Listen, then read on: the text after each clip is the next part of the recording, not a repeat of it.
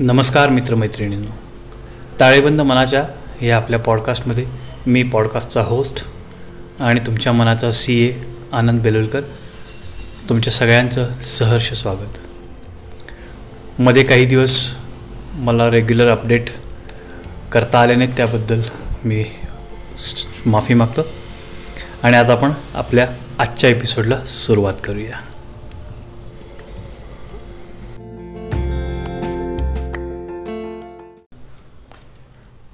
आजचा आपला जो विषय आहे ॲडजस्टमेंट वर्सेस कॉम्प्रोमाइज मुद्दाहून आपण इंग्लिश शब्द वापरतो आहे ॲडजस्टमेंट म्हणजे जुळवून घेणं आणि कॉम्प्रोमाइज म्हणजे तडजोड.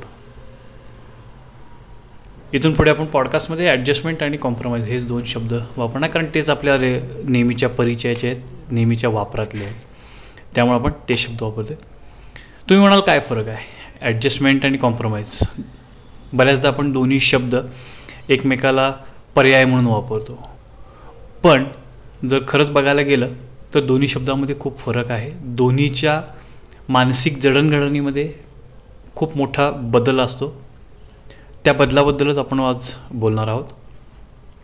त्यातला एक भाग जो आहे म्हणजे ॲडजस्टमेंट ही ॲसेट आहे किंवा ही पॉझिटिव्ह बाजू आहे. आणि त्याच्या विरुद्ध कॉम्प्रोमाइज ही निगेटिव्ह बाजू आहे किंवा लायबिलिटी आहे किंवा ज्याला आपण म्हणतो देणं आहे. देणी साईड आपले म्हणतो तर त्याच्यामध्ये ते येतं.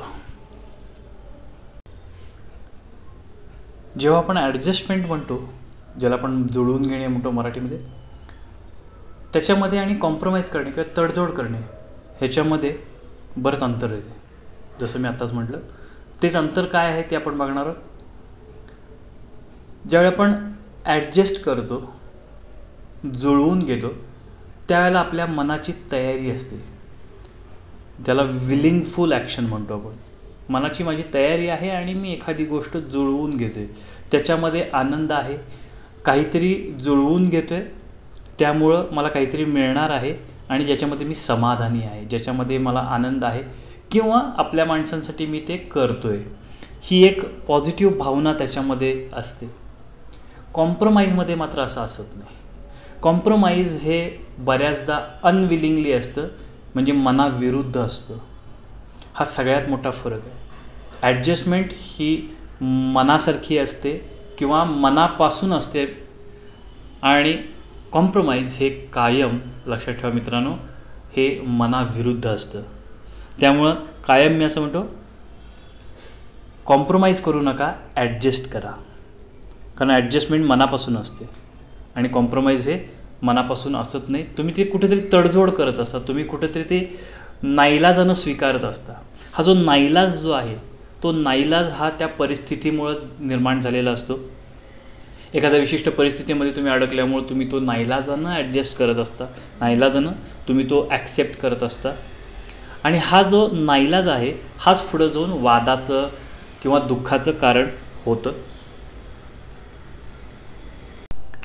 उदाहरण द्यायचं झालं तर एक जर समंजस जोडपं असेल तर त्याच्यामध्ये नवरा बायकोमध्ये ॲडजस्टमेंट छोट्या छोट्या चालू असतात. नवरा एखाद्या त्याच्या गोष्टीसाठी करण्यासाठी बायको त्याला ॲडजस्ट करते किंवा बायकोच्या काही गोष्टींसाठी नवरा त्याला ॲडजस्ट करत असतो.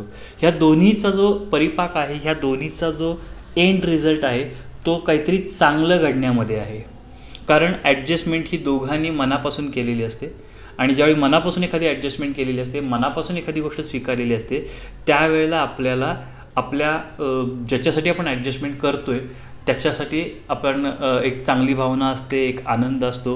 काहीतरी मिळाल्याचं त्याच्यामध्ये एक भावना असते फिलिंग असते. ह्याच्या विरुद्ध जर कॉम्प्रोमाइजचं उदाहरण दिलं तर कॉम्प्रोमाइजचं उदाहरण आपल्याला असं घेता येईल की मनाविरुद्ध एखाद्या मुलीचं लग्न होत असेल तर जेव्हा एखादी मुलगी आईवडिलांच्या दबावाखाली येऊन जेव्हा एखाद्या मुलाला स्वीकारते त्यावेळी ती कॉम्प्रोमाइज करत असते. मग ते पैशासाठी असेल घरची गरिबी असेल किंवा आणि कुठल्याही कारणा कारणासाठी असेल पण ती कॉम्प्रोमाइज करत असते. ती मनापासून ती स्वीकारत नसते. आणि ज्यावेळी हे असं कॉम्प्रोमाइज होतं तर अशा लग्नाचे पुढे काय होतं ह्याची बरीचशी उदाहरणं आपल्याला आपल्या आजूबाजूला बघायला मिळतील.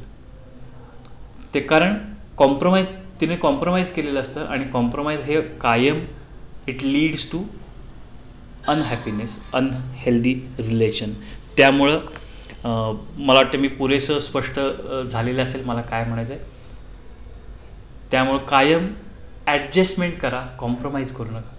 नेहमी मनापासून एखादी गोष्ट स्वीकारा. ती जर तशी स्वीकारता येत नसेल तर त्यासाठी प्रयत्न करा. की तुम्ही ती मनापासून स्वीकारताय तशा कंडिशन तुमच्या पार्टनरशी किंवा ज्याच्यासाठी तुम्ही ॲडजस्ट करताय त्याच्याशी बोलून तुम्ही हे सॉर्ट आउट करू शकता. पण मला असं वाटतं की कायम ॲडजस्टमेंट करा कॉम्प्रोमाइज नको. कारण कॉम्प्रोमाइज हे कायम त्रासदायकमध्येच जातं. शुभरात्री.